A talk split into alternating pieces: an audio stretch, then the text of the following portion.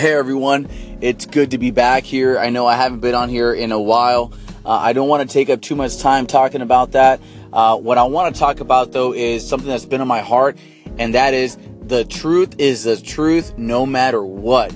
The truth is the truth no matter who says it, when it's said, and how it's said. It does not matter. It does not change. Okay? So right now we're to we're to get into some real talk. This is some real, real talk. All right. The truth is the truth no matter what. After saying that, here we go. I hope you have thick skin. You know, don't get offended. All right. It's the truth. All right. You can't change it.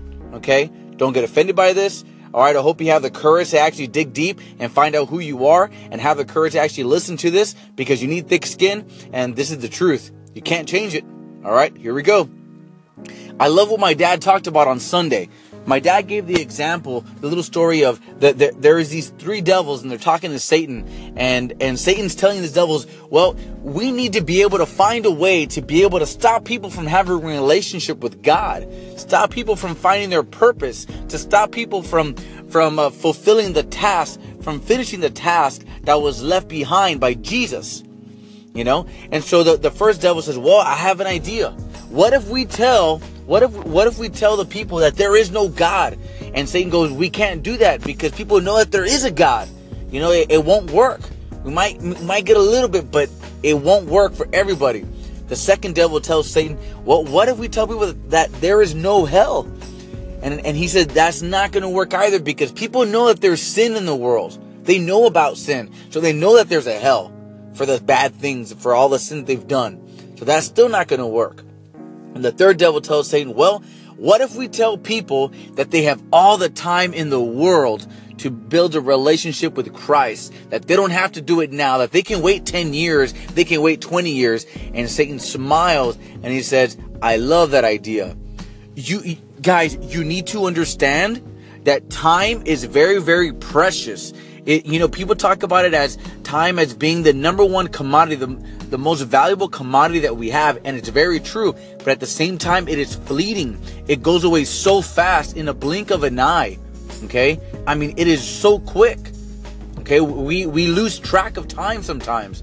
Okay, but this is the biggest lie that we have been told by the world and by everybody around us and by Satan himself is that we have all the time in the world. You are not guaranteed the next five minutes of your life. You are not guaranteed to take another breath. You are not guaranteed that you're going to wake up tomorrow morning. Do you understand that?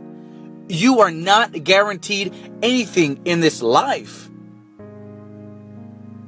You can drop dead at this moment while you're listening to this. Do you understand that? You know, in, in Mark, in the book of Mark, chapter 13, starting in verse 32, it starts talking about how no one knows the day or the hour or the time. No one knows when Jesus is coming back. And it says that, you know, when, when a master leaves his home and he leaves the servants in charge and, and they, and he leaves them task, right? That when the master returns, that the servants need to be prepared. Don't don't let the master catch you unannounced and you have not finished your task. Guys, Jesus is coming back whether you like it or not, it's going to happen. And the thing is is that are you ready? Because you have been given a task. And if that task is not finished, you're not getting paid because in Revelation 22, it starts talking about how it, goes, Yes, I am on my way. I will be there soon. And I am bringing my payroll with me. And I will pay you for, I will pay you for your life's work. Guys, we have been assigned a task. we have been assigned a task, and if we don't finish it, you're not getting that payroll. You're not getting your reward. You're not getting that blessing. And keep in mind that you are not guaranteed to take another breath. Jesus is coming whether you like it or not. Are you ready? Are you prepared? You need to dig da- you need to dig deep down and ask yourself this question. This is for keeps. This is for life and death. It is your life you're messing with. Are you willing to take the chance? There is a God. Are you willing to deny that? Are you willing to risk your life for that?